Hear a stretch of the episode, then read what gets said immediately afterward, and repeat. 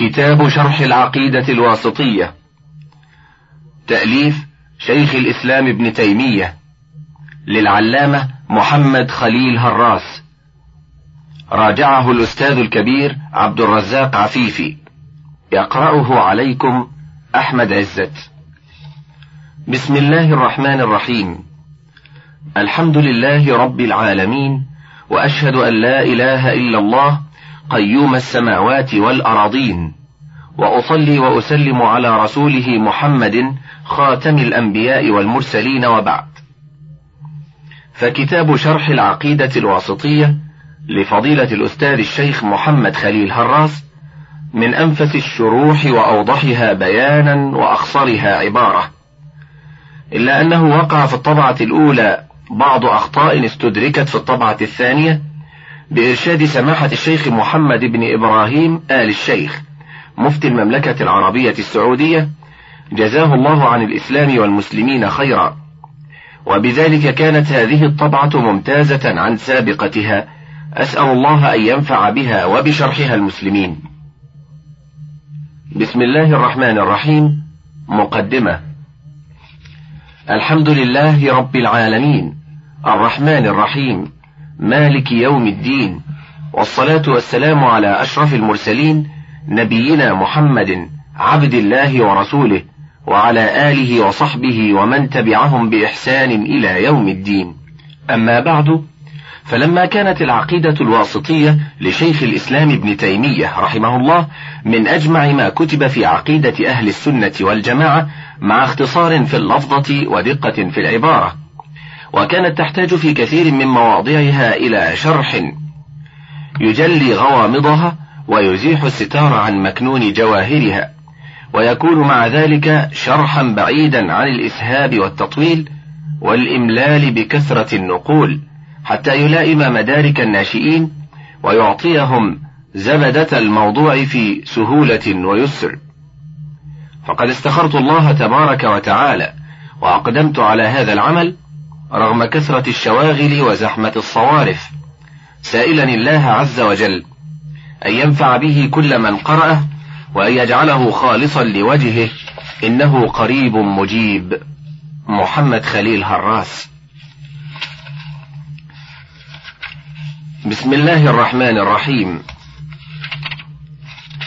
عزيزي المستمع بدأ هذا الكتاب بالصفحة رقم أربعة. اختلفت العلماء في البسملة. هل هي آية من كل سورة افتتحت بها؟ أو هي آية مستقلة أنزلت للفصل بها بين السور وللتبرك بالابتداء بها؟ والمختار القول الثاني. واتفقوا على أنها جزء آية من سورة النمل وعلى تركها في أول سورة براءة لأنها جعلت هي والأنفال كسورة واحدة. والباء في بسم للاستعانة. وهي متعلقة بمحذوف قدره بعضهم فعلا وقدره بعضهم اسما. والقولان متقاربان وبكل ورد القرآن. قال تعالى اقرأ باسم ربك. وقال بسم الله مجريها. ويحسن جعل المقدر متأخرا لأن اسم أحق بالتقديم. ولأن تقديم الجار والمجرور يفيد اختصاص الاسم الكريم بكونه متبركا به والاسم هو اللفظ الموضوع لمعنى تعيينا له أو تمييزا. واختلف في أصل اشتقاقه فقيل إنه من السمة بمعنى العلامة وقيل من السمو وهو المختار وهمزته همزة وصل وليس الاسم نفس المسمى كما زعم بعضهم فإن الاسم هو اللفظ الدال والمسمى هو المعنى المدلول عليه بذلك الاسم. وليس هو كذلك نفس التسمية فإنها فعل المسمى. يقال سميت ولدي محمدا مثلا. وقول بعضهم إن لفظ الاسم هنا مقحم لأن الاستعانة إنما تكون بالله عز وجل لا باسمه ليس بشيء. لأن المراد في ذكر الاسم الكريم باللسان كما في قوله سبح اسم ربك الأعلى. أي سبحه ناطقا باسم ربك متكلما به. فالمراد التبرك بالابتداء بذكر اسمه تعالى.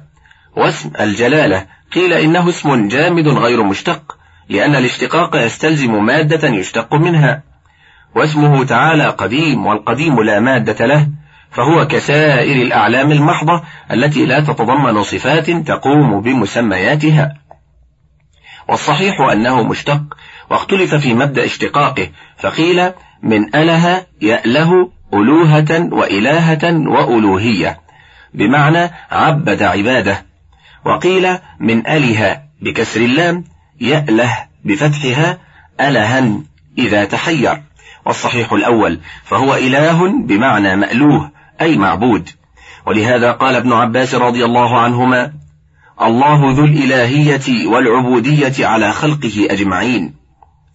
وعلى القول بالاشتقاق يكون وصفا في الأصل ولكن غلبت عليه العملية فتجرى عليه بقية الأسماء أخبارا وأوصافا. يقال الله رحمن رحيم سميع عليم كما يقال الله الرحمن الرحيم إلى آخره. والرحمن الرحيم اسمان كريمان من أسمائه الحسنى دالان على اتصافه تعالى بصفة الرحمة. وهي صفة حقيقية له سبحانه على ما يليق بجلاله. ولا يجوز القول بأن المراد بها لازمها كإرادة الإحسان ونحوه كما يزعم المعطلة. وسيأتي مزيد بيان لذلك إن شاء الله. واختلف في الجمع بينهما فقيل المراد بالرحمن الذي وسعت رحمته كل شيء في الدنيا. لأن صيغة فعلان تدل على الامتلاء والكثرة. والرحيم الذي يختص برحمته المؤمنين في الآخرة. وقيل العكس.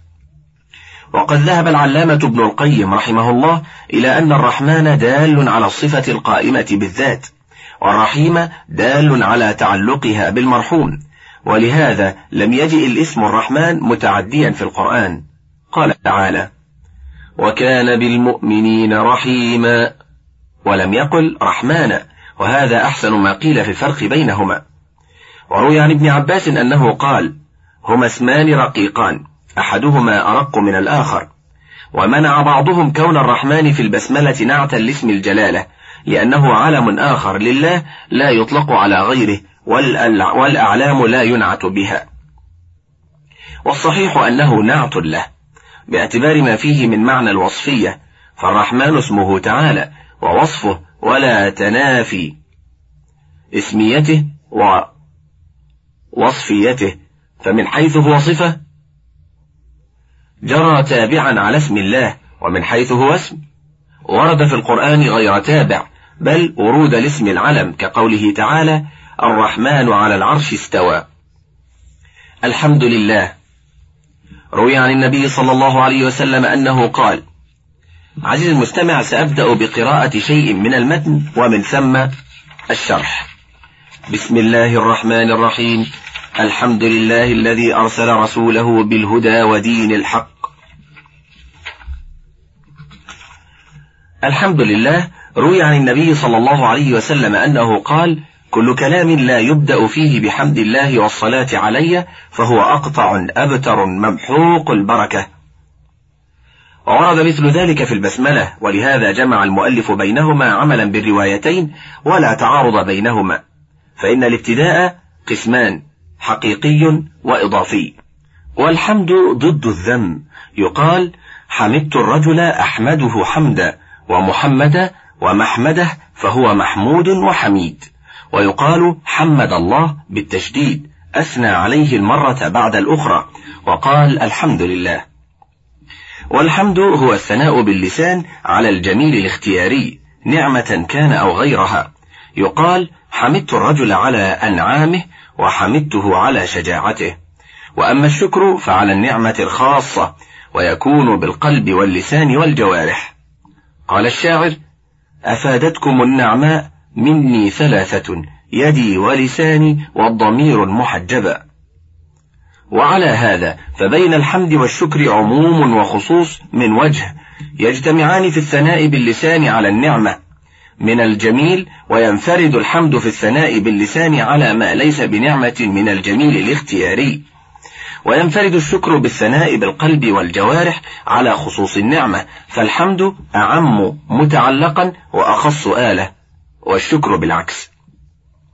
وأما الفرق بين الحمد والمدح فقد قال ابن القيم إن الحمد إخبار عن محاسن المحمود مع حبه وتعظيمه فلا بد فيه من اقتران الإرادة بالخبر.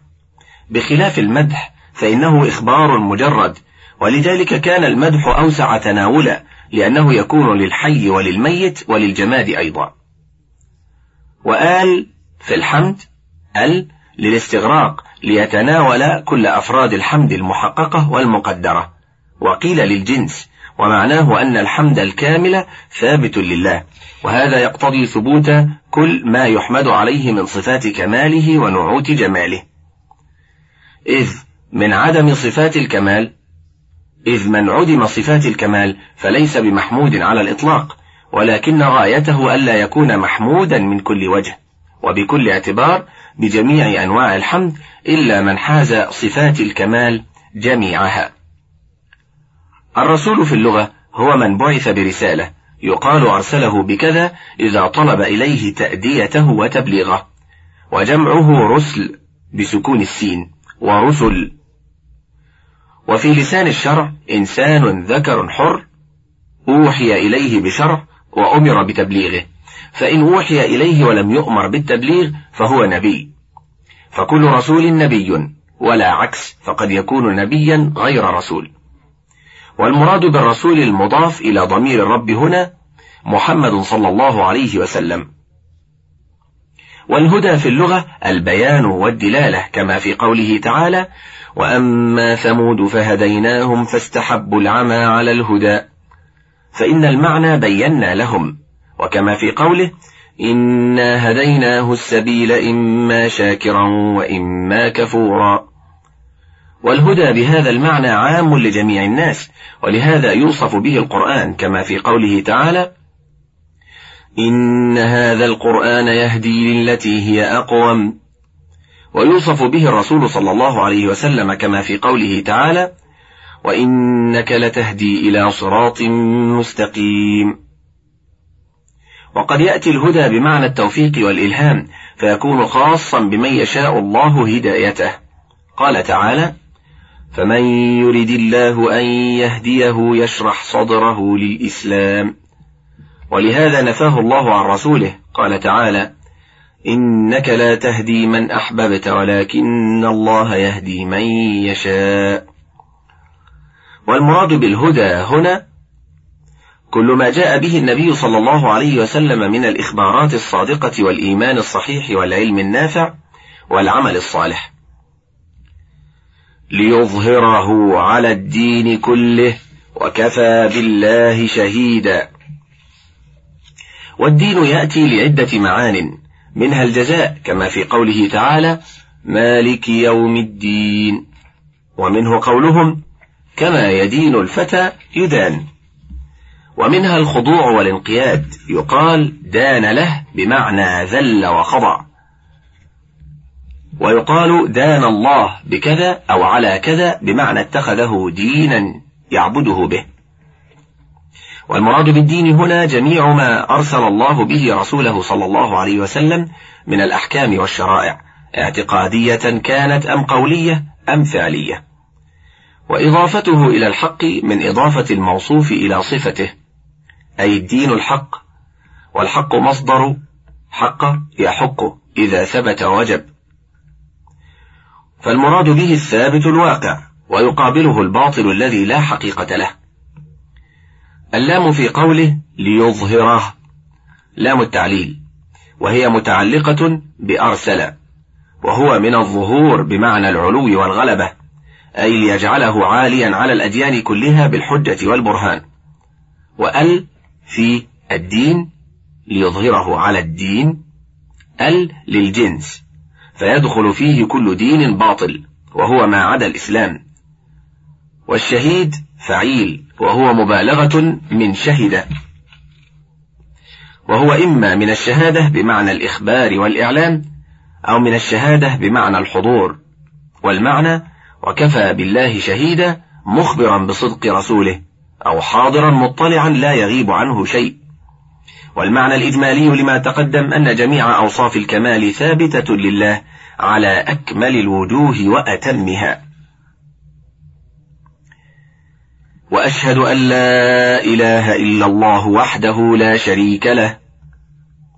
ومما يحمد عليه سبحانه نعمه على عباده التي لا يحصي أحد من الخلق عدها.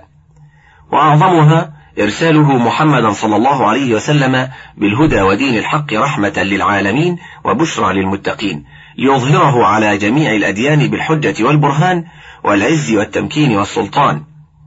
وكفى بالله شهيدا على صدق رسوله وحقيقة ما جاء به. وشهادته سبحانه تكون بقوله وفعله وتأييده لرسوله بالنصر والمعجزات والبراهين المتنوعة على أن ما جاء به هو الحق المبين. الشهادة الإخبار بالشيء عن علم به واعتقاد لصحته وثبوته. ولا تعتبر الشهادة إلا إذا كانت مصحوبة بالإقرار والإذعان وواطأ القلب عليها اللسان.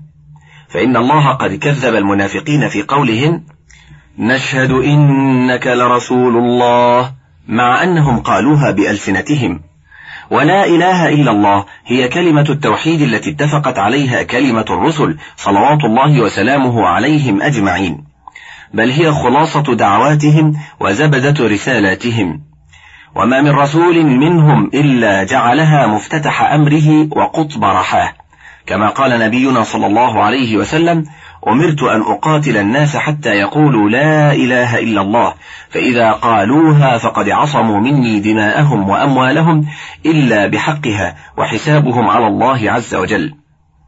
ودلالة هذه الكلمة على التوحيد باعتبار اشتمالها على النفي والإثبات المقتضي للحصر وهو أبلغ من الإثبات المجرد. كقولنا الله واحد مثلا فهي تدل بصدرها على نفي الإلهية عما سوى الله تعالى وتدل بعجزها على إثبات الإلهية له وحده. ولا بد فيها من إضمار خبر تقديره لا معبود بحق موجود إلا الله. وأما قوله وحده لا شريك له فهو تأكيد لما دلت عليه كلمة التوحيد. إقرارا به وتوحيدا. وأشهد أن محمدا عبده ورسوله صلى الله عليه. وقوله إقرار به مصدر مؤكد لمعنى الفعل أشهد والمراد إقرار القلب واللسان. وقوله توحيدا أي إخلاصا لله عز وجل في العبادة. فالمراد به التوحيد الإرادي الطلبي المبني على توحيد المعرفة والإثبات. وجعل الشهادة للرسول صلى الله عليه وسلم بالرسالة والعبودية مقرونة بالشهادة لله بالتوحيد للإشارة إلى أنه لا بد من كل منهما فلا تغني إحداهما عن الأخرى. ولهذا قرن بينهما في الأذان وفي التشهد. وقال بعضهم في تفسير قوله تعالى ورفعنا لك ذكرك يعني لا أذكر إلا ذكرت معي. وإنما جمع له بين وصفي الرسالة والعبودية لأنهما أعلى ما يوصف به العبد. والعبادة هي الحكمة التي خلق الله الخلق لأجلها كما قال تعالى وما خلقت الجن والإنس إلا ليعبدون فكمال المخلوق في تحقيق تلك الغاية وكلما ازداد العبد تحقيقا للعبودية ازداد كماله وعلت درجته ولهذا ذكر الله نبيه بلقب العبد في أسمى أحواله وأشرف مقاماته كالإسراء به وقيامه بالدعوة إلى الله والإيحاء إليه والتحدي بالذي أنزل عليه. ونبه بوصف العبودية أيضا إلى الرد على أهل الغلو الذين قد يتجاوزون بالرسول صلى الله عليه وسلم قدره ويرفعونه إلى مرتبة الألوهية كما يفعل ضلال الصوفية قبحهم الله. وقد صح عنه صلى الله عليه وسلم أنه قال لا تطروني كما أطرت النصارى ابن مريم. إنما أنا عبد فقولوا عبد الله ورسوله. والمقصود أن هذه الشهادة تتضمن اعتراف العبد بكمال عبوديته صلى الله عليه وسلم لربه وكمال رسالته وأنه فاق جميع البشر في كل خصلة كمال. ولا تتم هذه الشهادة حتى يصدقه العبد حتى يصدقه العبد في كل ما أخبر به ويطيعه في كل ما أمر به وينتهي عما نهى عنه. والصلاة في اللغة الدعاء. قال تعالى وصل عليهم إن صلاتك سكن لهم. وأصح ما قيل في صلاة الله على رسوله هو ما ذكره البخاري في صحيحه عن أبي العالية. قال صلاة الله على رسوله ثناؤه عليه عند الملائكة. والمشهور أن الصلاة من الملائكة الاستغفار كما في الحديث الصحيح والملائكة يصلون على أحدكم ما دام في مجلسه الذي صلى فيه يقولون اللهم اغفر له اللهم ارحمه. ومن الآدميين التضرع والدعاء.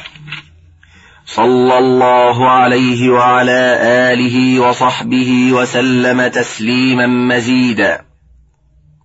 وآل الشخص هم من يمتون إليه بصلة وثيقة من قرابة ونحوها.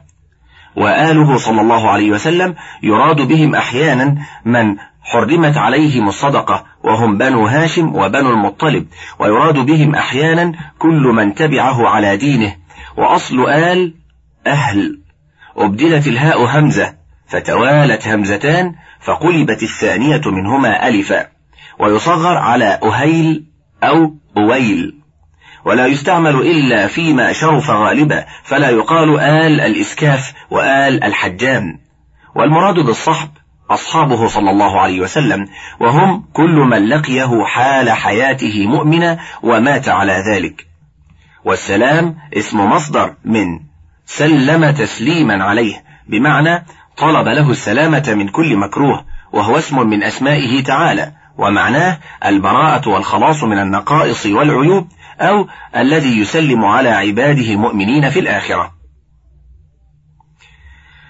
ومزيد صفة لتسليم وهو اسم مفعول من زاد المتعدي والتقدير مزيدا فيه. أما بعد فهذا اعتقاد الفرقة الناجية المنصورة إلى قيام الساعة أهل السنة والجماعة وهو الإيمان بالله. أما بعد كلمة يؤتى بها للدلالة على الشروع في المقصود وكان النبي صلى الله عليه وسلم يستعملها كثيرا في خطبه وكتبه وتقديرها عند النحويين مهما يكن من شيء بعد.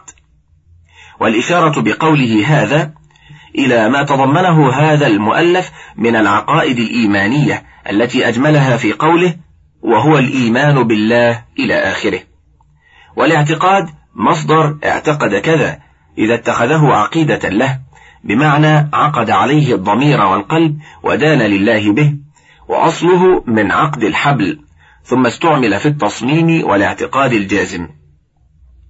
والفرقة بكسر الفاء الطائفة من الناس ووصفها بأنها الناجية المنصورة أخذا من قوله عليه السلام لا تزال طائفة من أمتي على الحق منصورة لا يضرهم من خذلهم حتى يأتي أمر الله. ومن قوله في الحديث الآخر ستفترق هذه الأمة على ثلاث وسبعين فرقة كلهم في النار إلا واحدة وهي ما كان على مثل ما أنا عليه اليوم وأصحابي. وقوله أهل السنة والجماعة بدل من الفرقة والمراد بالسنة الطريقة التي كان عليها رسول الله صلى الله عليه وسلم وأصحابه قبل ظهور البدع والمقالات. والجماعة في الأصل القوم المجتمعون والمراد بهم هنا سلف هذه الأمة من الصحابة والتابعين الذين اجتمعوا على الحق الصريح من كتاب الله تعالى وسنة رسوله صلى الله عليه وسلم. وهو الإيمان بالله وملائكته وكتبه ورسله والبعث بعد الموت والإيمان بالقدر خيره وشره. هذه الأمور الستة هي أركان الإسلام فلا يتم إيمان أحد إلا إذا آمن بها جميعا على الوجه الصحيح الذي دل عليه الكتاب والسنة. فمن جحد شيئا منها أو آمن به على غير هذا الوجه فقد كفر. وقد ذكرت كلها في حديث جبريل المشهور حين جاء إلى النبي صلى الله عليه وسلم في صورة أعرابي يسأله عن الإسلام والإيمان والإحسان. فقال أن تؤمن بالله وملائكته وكتبه ورسله وتؤمن بالبعث بعد الموت وبالقدر خيره وشره حلوة ومره من الله تعالى. والملائكة جمع ملاك وأصله مالك من الألوكة وهي الرسالة وهم نوع من خلق الله عز وجل أسكنهم سماواته ووكلهم بشؤون خلقه ووصفهم في كتابه بأنهم لا يعصون الله ما أمرهم ويفعلون ما يؤمرون. وأنهم يسبحون له بالليل والنهار لا يفترون. فيجب علينا الإيمان بما ورد في حقهم من صفات وأعمال في الكتاب والسنة والإمساك عما وراء ذلك فإن هذا من شؤون الغيب التي لا نعلم منها إلا ما علمنا الله ورسوله. والكتب جمع كتاب وهو من الكتب بمعنى الجمع والضم والمراد بها الكتب المنزلة من السماء على الرسل عليهم الصلاة والسلام. والمعلوم لنا منها صحف إبراهيم والتوراة التي أنزلت على موسى في الألواح والإنجيل الذي أنزل على عيسى والزبور الذي أنزل على داود والقرآن الكريم الذي هو آخرها نزولا وهو المصدق لها والمهيمن عليها. وما عداها يجب الإيمان به إجمالا. والرسل جمع رسول. وقد تقدم أنه من أوحى الله إليه بشرع وأمره بتبليغه. وعلينا أن نؤمن تفصيلا بمن سمى الله في كتابه منهم وهم خمسة وعشرون ذكرهم الشاعر في قوله في تلك حجتنا منهم ثمانية من بعد عشر ويبقى سبعة وهم. إدريس هود شعيب صالح وكذا ذو الكفل آدم بالمختار قد ختموا. وأما من عدا هؤلاء من الرسل والأنبياء فنؤمن بهم إجمالا على معنى الاعتقاد. عليه المستمع لم يرد هنا إلا هذين البيتين للشاعر. وأما من عدا هؤلاء من الرسل والأنبياء فنؤمن بهم إجمالا على معنى الاعتقاد بنبوتهم ورسالتهم دون أن نكلف أنفسنا البحث عن عدتهم وأسمائهم. فإن ذلك مما اختص الله بعلمه. قال تعالى ورسلا قد قصصنا عليك من قبل ورسلا لم نقصصهم عليك. ويجب الإيمان بأنهم بلغوا جميع ما أرسلوا به على ما أمرهم الله عز وجل. وبينوه بيانا لا يسع أحدا ممن أرسلوا إليه جهله وأنهم معصومون من الكذب والخيانة والكتمان والبلادة وأنهم أفضل وأن أفضلهم أولو العزم. والمشهور أنهم محمد وإبراهيم وموسى وعيسى ونوح لأنهم ذكروا معا في قوله تعالى وإذ أخذنا من النبيين ميثاقهم ومنك ومن نوح وإبراهيم وموسى وعيسى بن مريم وقوله شرع لكم من الدين ما وصى به نوحا والذي أوحينا إليك وما وما وصينا به إبراهيم وموسى وعيسى أن أقيموا الدين ولا تتفرقوا فيه والبعث في الأصل الإثارة والتحريك والمراد به في لسان الشرع إخراج الموتى من قبورهم أحياء يوم القيامة لفصل القضاء بينهم فمن يعمل مثقال ذرة خيرا يره ومن يعمل مثقال ذرة شرا يره. ويجب الإيمان بالبعث على الصفة التي بينها الله في كتابه وهو جمع ما تحلل من أجزاء الأجساد التي كانت في الدنيا وإنشاؤها خلقا جديدا وإعادة الحياة إليها. ومنكر البعث الجثماني كالفلاسفة والنصارى كفار. وأما من أقر به ولكنه زعم أن الله يبعث الأرواح في أجسام غير الأجسام التي كانت في الدنيا فهو مبتدع وفاسق. وأما القدر فهو في الأصل مصدر تقول قدرت الشيء بفتح الدال وتخفيفها. أقدره بكسرها قدرا وقدرا إذا أحط بمقداره. والمراد به في لسان الشرع أن الله عز وجل علم مقادير الأشياء وأزمانها أزلا ثم أوجدها بقدرته ومشيئته على وفق ما علمه منها وأنه كتبها في اللوح قبل إحداثها كما في الحديث أول ما خلق الله القلم فقال له اكتب قال وما أكتب؟ قال اكتب ما هو كائن. وقال تعالى ما أصاب من مصيبة في الأرض ولا في أنفسكم إلا في كتاب من قبل أن نبرأها. ومن الإيمان بالله الإيمان بما وصف به نفسه من غير تحريف في كتابه وبما وصفه به رسوله من غير تحريف ولا تعطيل ومن غير تكييف ولا تمثيل. بل يؤمنون بأن الله سبحانه ليس كمثله شيء وهو السميع البصير.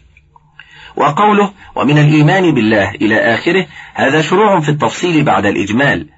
ومن هنا للتبعيض. والمعنى ومن جملة إيمان أهل السنة والجماعة بالأصل الأول الذي هو أعظم الأصول وأساسها وهو الإيمان بالله أنهم يؤمنون بما وصف به نفسه إلى آخره. وقوله من غير تحريف متعلق بالإيمان قبله يعني أنهم يؤمنون بالصفات الإلهية على هذا الوجه الخالي من كل هذه المعاني الباطلة إثباتا بلا تمثيل وتنزيها بلا تعطيل. والتحريف في الأصل مأخوذ من قولهم حرفت الشيء عن وجهه حرفا من باب ضرب. إذا أملته وغيرته والتشديد للمبالغة. وتحريف الكلام إمالته عن المعنى المتبادل منه إلى معنى آخر لا يدل عليه اللفظ إلا باحتمال مرجوح. فلا بد فيه من قرينة تبين أنه المراد. وأما التعطيل فهو مأخوذ من العطل الذي هو الخلو والفراغ والترك. ومنه قوله تعالى وبئر معطلة أي أهملها أهلها وتركوا وردها. والمراد به هنا نفي الصفات الإلهية وإنكار قيامها بذاته تعالى. فالفرق بين التحريف والتعطيل أن التعطيل نفي للمعنى الحق الذي دل عليه الكتاب والسنة. وأما التحريف فهو تفسير النصوص بالمعاني الباطلة التي لا تدل عليها. والنسبة بينهما العموم والخصوص المطلق. فإن التعطيل أعم مطلقا من التحريف بمعنى أنه كلما وجد التحريف وجد التعطيل دون العكس. وبذلك يوجدان معا في من أثبت المعنى الباطل ونفى المعنى الحق. ويوجد التعطيل بدون التحريف في من نفى الصفات الواردة في الكتاب والسنة وزعم أن ظاهرها غير مراد ولكنه لم يعين لها معنى آخر وهو ما يسمونه بالتفويض. ومن الخطأ القول بأن هذا هو مذهب السلف كما نسب ذلك إليهم المتأخرون من الأشاعرة وغيرهم فإن السلف لم يكونوا يفوضون في علم المعنى ولا كانوا يقرؤون كلاما لا يفهمون معناه بل كانوا يفهمون معاني النصوص من الكتاب والسنة ويثبتونها لله عز وجل ثم يفوضون فيما وراء ذلك من كنه الصفات أو كيفياتها كما قال مالك حين سئل عن كيفية استوائه تعالى على العرش الاستواء معلوم والكيف مجهول. وأما قوله ومن غير تكييف ولا تمثيل فالفرق بينهما. أن التكييف أن يعتقد أن صفاته تعالى على كيفية كذا أو يسأل عنها بكيف. وأما التمثيل فهو اعتقاد أنها مثل صفات المخلوقين وليس المراد من قوله من غير تكييف أنهم ينفون الكيف مطلقا فإن كل شيء لا بد أن يكون على كيفية ما لكن المراد أنهم ينفون علمهم بالكيف. إذ لا يعلم كيفية ذاته وصفاته إلا هو سبحانه. قوله ليس كمثله هذه الآية المحكمة من كتاب الله عز وجل هي دستور أهل السنة والجماعة في باب الصفات فإن الله عز وجل قد جمع فيها بين النفي والإثبات. فنفى عن نفسه المثل وأثبت لنفسه سمعا وبصرا فدل هذا على أن المذهب الحق ليس هو نفي الصفات مطلقا كما هو شأن المعطلة ولا إثباتها مطلقا كما هو شأن الممثلة بل إثباتها بلا تمثيل.